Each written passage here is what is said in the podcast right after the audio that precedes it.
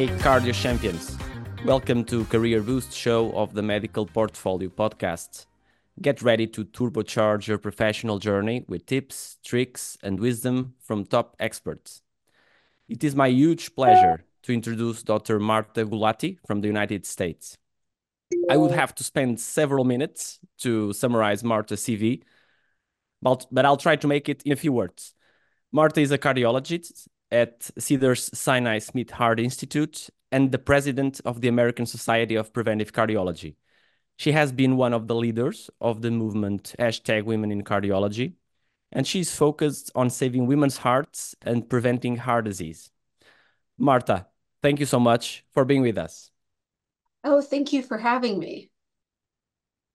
So I'll start uh, asking you to quickly summarize your career journey in about a minute. Okay. Well, I will say I came from Canada to the United States to do my residency and fellowship, but my goal from the medical school was always to study women's cardiovascular health. And that's a personal journey for me, given that I have a very strong family history of heart disease and the women don't do so well. And so ultimately, that led me to all my different positions, but really doing the job that I get the honor of doing every day, which is really taking care of women's hearts. It's really good. And who inspired and guided you in your medical career? Well, I was lucky to have so many people that that were part of my life and journey. My certainly my family was a big part of my success. But when I went to medical school, there was one person, Dr. Len Sternberg, who told me I needed to be a cardiologist and and guided me there in medical school when I suggested that that's what I wanted to do. He really took interest in me and that was the first person to give me confidence and and really make it exciting, let me shadow him and see what a cardiologist really does. From there, though, I've had many mentors. I had a mentor at University of Chicago where I did my training. Um, and there I met a wonderful man named Mort Arnsdorf, who also took me under his wing and and made critical introductions, introduced me to the research that really started my career, but also introduced me to the woman that I currently work with, Dr. Bairey Merz, um, a leader in women and heart disease and still is a leader in women and heart disease. But ultimately, she hired me here at Cedar Sinai, and I have the pleasure of working with her every day. I would say that another person that I can't um, not mention is uh, uh, Dr. Nanette Wenger. Dr. Wenger was really the pioneer who led this movement about studying women's hearts and saying that we really ignored women. You know, 52% of the population was really left behind. And I met her actually when I was in medical school which really set a fire in me of what I was going to do. But the great part of that story, at least for me, is not knowing I'd ever know her. But now this little girl from Canada can count Dr. Wenger as her friend and mentor. And what, what were the biggest challenges in your career and how did you overcome them? Well, I think the challenges that, you know, eh, you know, one, I think when we start out in cardiology, for a lot of women, at least in the United States, there is not that many women in cardiology still to this date and it's not I, I know people might say well that's not necessarily a challenge but it was because you go from residency where you have men and women that you know you you need need both for different things but camaraderie sometimes having other women really does matter. And it can be a very lonely experience if you're the only woman training or very few women training. I think that that you know it, it's not something that you could necessarily overcome, but you just sought out anybody in your field, um, anyone. And, and that taught me at least to make friends with our nurses and nurse practitioners who predominantly were female, but if they had your back, sometimes that's how you you could have your female network as well. Um, and I think that's also what inspired me to make sure that our women in cardiology community exists, especially for people that are at programs where they're alone. or even in jobs where they're alone so that they have people they can call on and that they they have a family outside of their own institution and it's why mentorship is so important to be broad not just in your institution but but really looking beyond your own walls that can be you know now we're in a world where it can be across worlds across continents where we can have mentors and people that can give us advice and help us both with how should we deal with things in our own personal lives but sometimes obviously in our professional lives. And i think you need mentors in in both places. I think other barriers were really thinking about you know when you start out your career it's sometimes so challenging to decide what's going to make you stand out, what's going to make your career. And we all need to find our niche. And I think that that was a challenge for me. I mean, I knew I wanted to study women's hearts, but what that meant to me wasn't entirely clear. And it takes some time. It, it felt to me sometimes that my colleagues knew exactly what they wanted to do. And I I felt like I was a few steps behind. I think I learned from that that I need not to compare myself to others. It's my journey, and my journey is going to be different than someone else just because my interests were different and there was no straightforward pathway. There was no pathway for prevention back then. There was no pathway for studying, you know, women's cardiovascular disease. So I had to carve them out on my own and actually do a lot of my own learning to really make the career that I wanted. So if it took longer, it took longer, but that's okay. And I, th- I think that's important for us to realize that everybody has their own struggles. It's just, you know, they're different for each of us. After this overview of your career and of some of the challenges you, faced, could you tell us what do you wish you had known before starting your career in cardiology? Yeah, I guess what I wish I knew is that not everyone knows everything. Um, so when you feel sometimes overwhelmed by the volume of information and the volume of, you know, new articles coming out and you're like, I can't keep up. Guess what? Everyone can't keep up. And it you have it's a challenge for every one of us, even when we're in practice, even when we're training, it seems probably even more overwhelming. But I think that again, you know, the older me looking at the younger me would say, it's okay, just again, take take a pause, do things the way that you need to do them so that you understand cardiology. I think I was also much more scared at a younger age to ask questions because I felt that everybody else understood everything and maybe I was the only one who didn't know them. And I, I think that if I could give my younger self advice, I'd be like, ask as many questions because that's how we really discover science. I think one of my first projects that I did in my research was a question where I asked a simple question. We had we had all this data on men. And you know, I was like, okay, what what about women? And people kind of, you know, like, what about it? They just use the same formula for women. And I'm like, but why? And that actually led to my first paper that was published in circulation. It was the first paper I ever led, and it got published in circulation. The second paper got published in the New England Journal of Medicine. And, and it was because I asked the question, but where are the women? What do we know about women? So don't make assumptions. A lot of times people will think maybe your question isn't good enough. They'll think the answer is there. But if you're not sure, go back to the original data, see where it came from, and you'll be surprised that there's things in medicine and in cardiology that we often accept as fact and then we realize that actually the work wasn't done. It's just an assumption that our community made. And some of the most important things is when we question those assumptions and, and go back. And I, I mean, I did work related to women's cardiovascular health, but there's lots of other things, other formulas that are out there that you might not like where did it come from what does it mean does it does it really apply does it apply in this modern age and is it something we should challenge because that might be the way to create the unique project or the unique thing that makes you stand out in your career stand out over others Now let's shift gears to the soft skills arena. Uh, you are a leader, I would say, in world cardiovascular medicine. Um, what, in your opinion, is the most important quality for a leader in the medical field?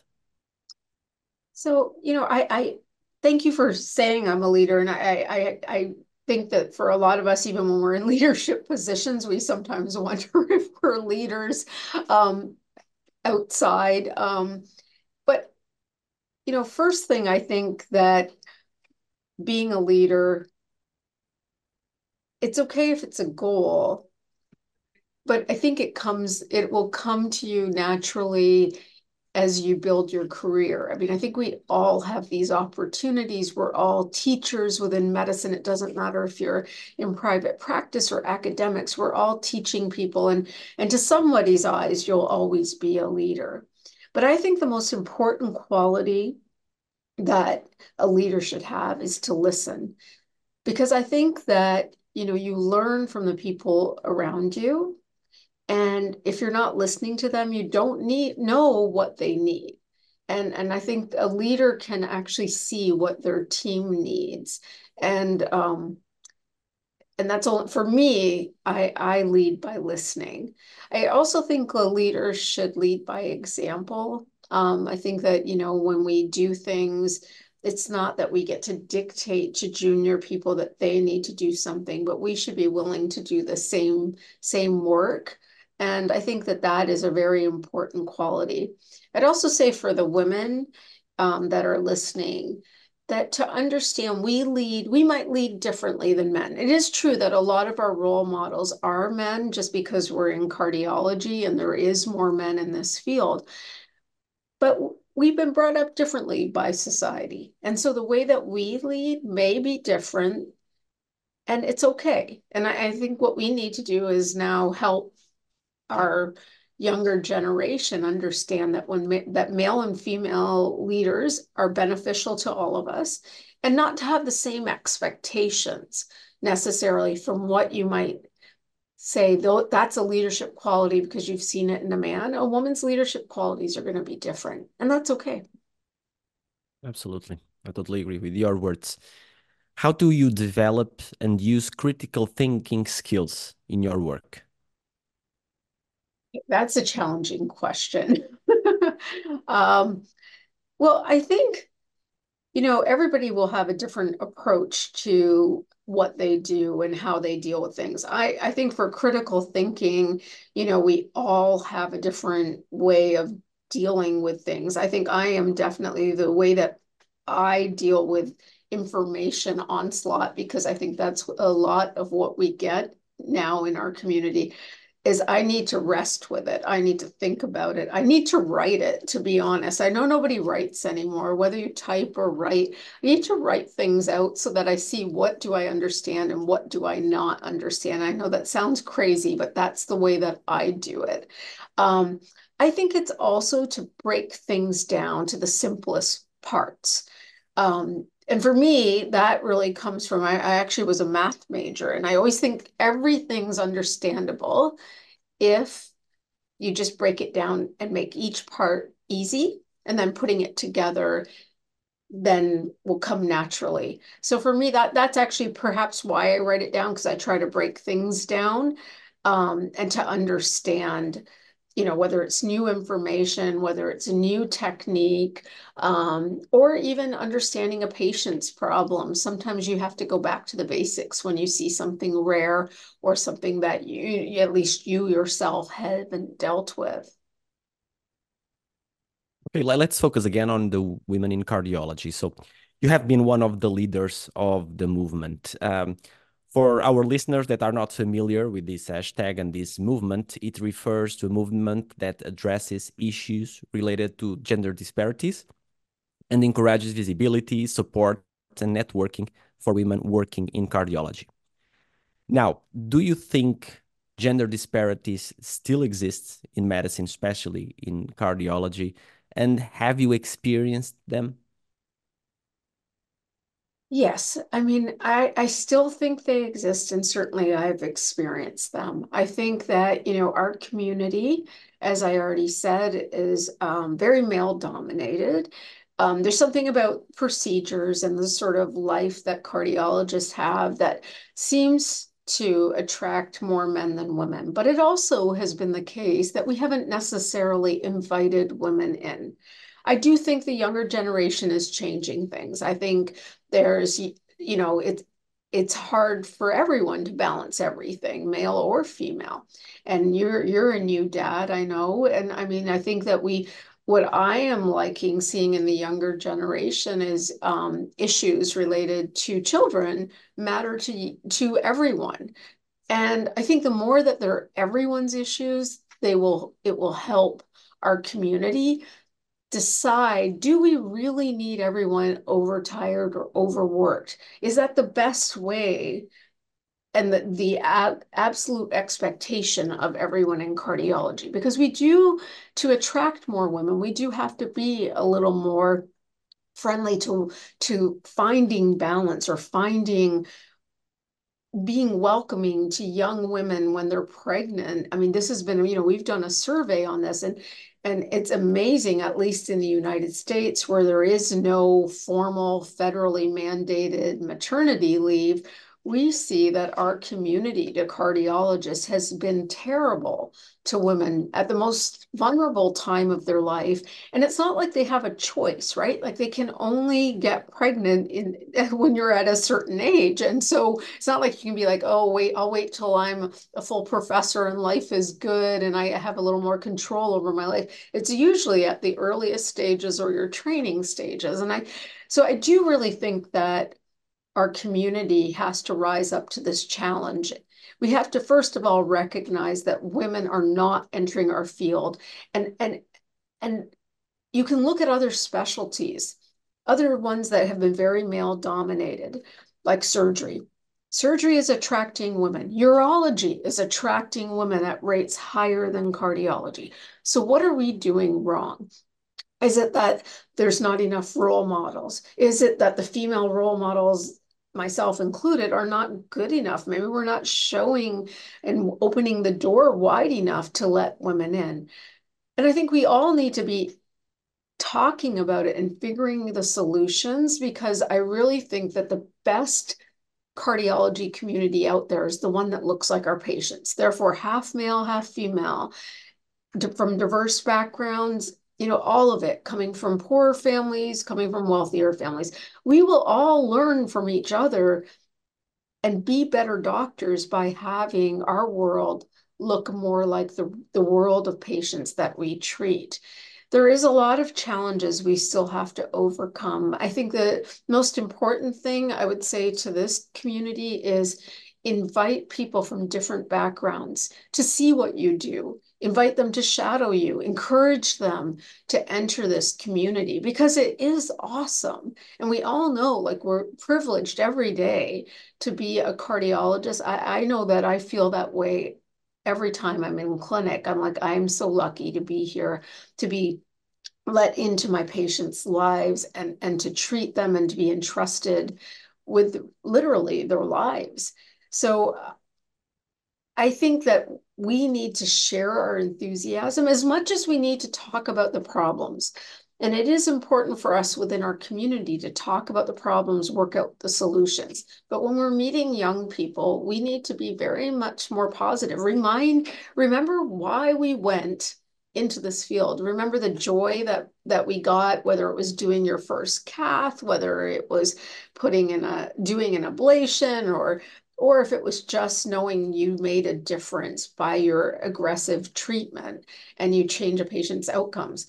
And also the variety in our field too. Every day is not the same for any of us, which is there's not every field can say that. So, you know, bring people into that joy and and that means people from you know, it means women, bring them in, but also people from more diverse backgrounds that we're not necessarily seeing in our community you were discussing work-life balance a few minutes ago. How do you balance work and personal life effectively? Yeah, I don't even like the word balance or work-life balance because I don't think we ever have balance in medicine. I think it's work-life fit is the way that I like to say it. There's times in our lives that work needs to be our priority. And there's time in our lives where our family needs to be a priority. And we know when we need to know when to say enough work and go to our family. And we also need to know when we sometimes have to dive in. We all know when we have deadlines or grants and you know meetings and all the rest of it that overtake our our personal lives too we're working at night working at home but i do think that we also have times in our lives where family needs to be more important. And this is where I want our community to improve this because we do need to be forgiving to people at different points of their lives.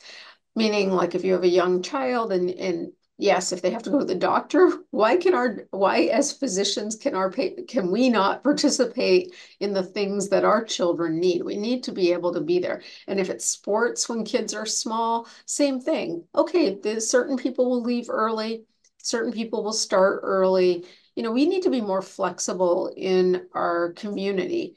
But personally, how I fit work and and life, I think, you know, I try to find what gives me joy and make sure I get that joy every day. So for me, probably people who follow me on social media know that I run literally every day.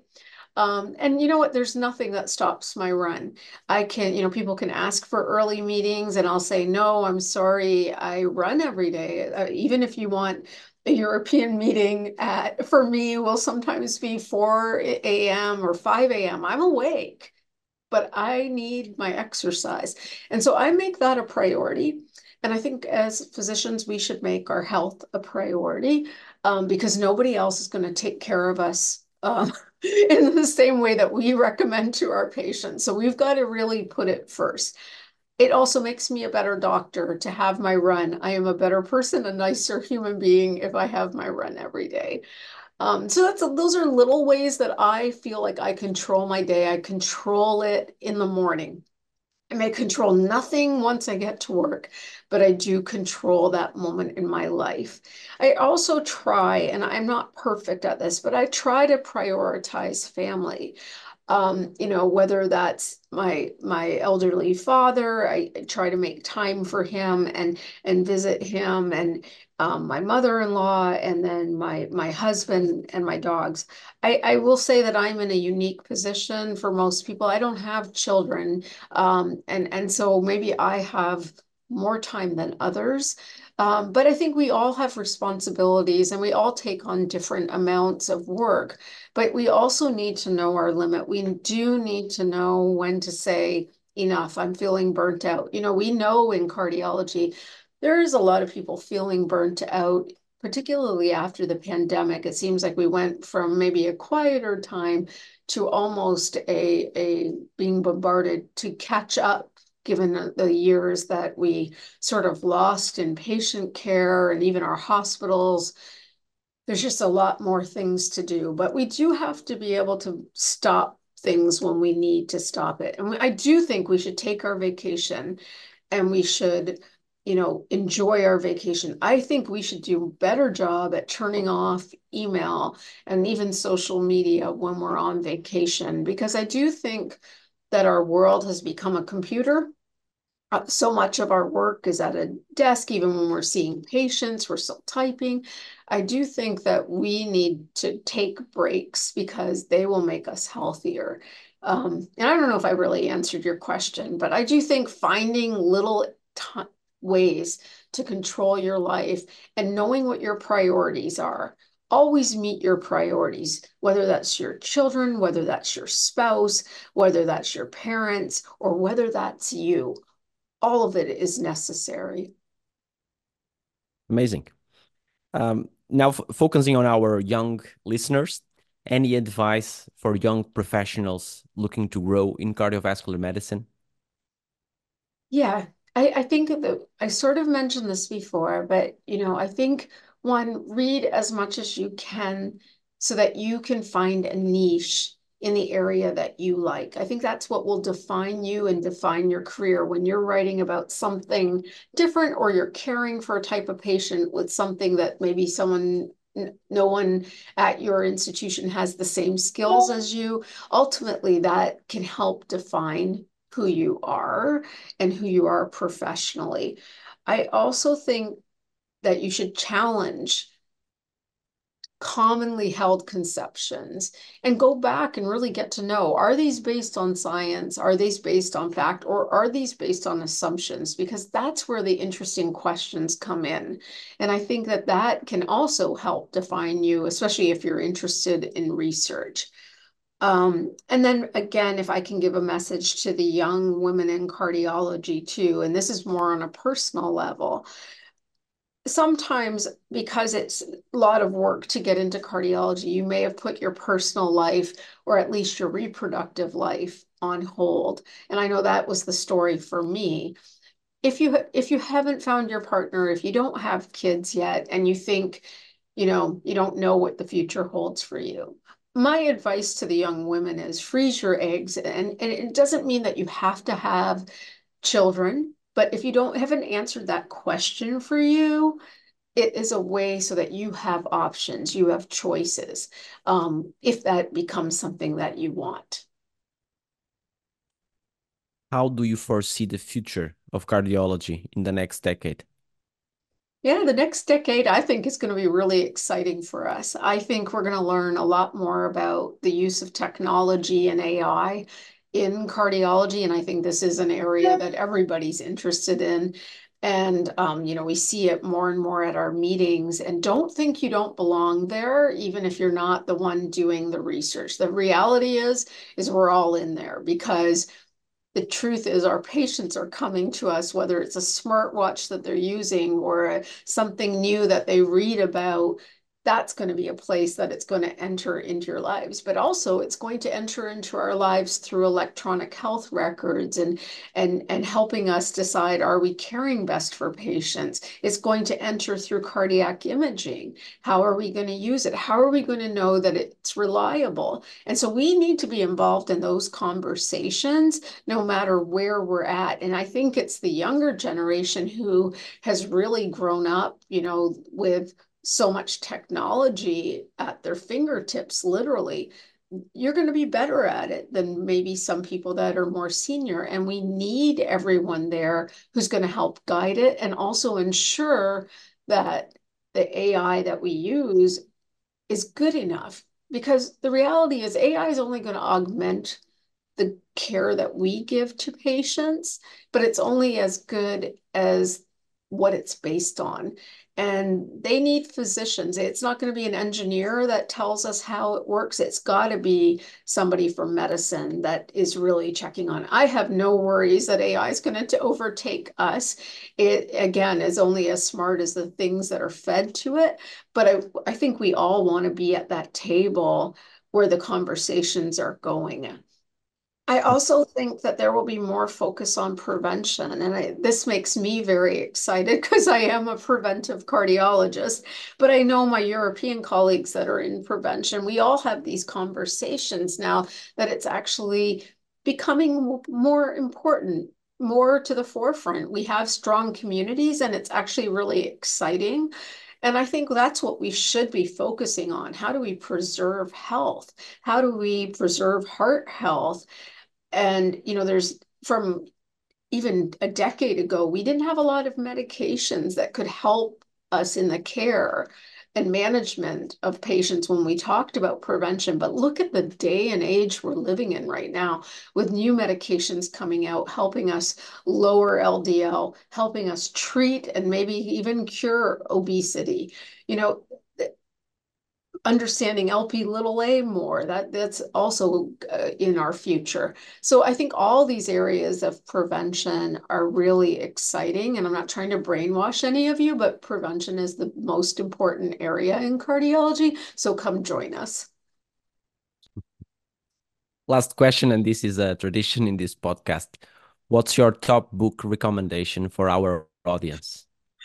Yeah, um, you know, I it, there's a book. Actually, I meant to look this up. I knew you were going to ask me this, and it's a book that I have not yet read, um, but I think people should read it. It's actually in my library.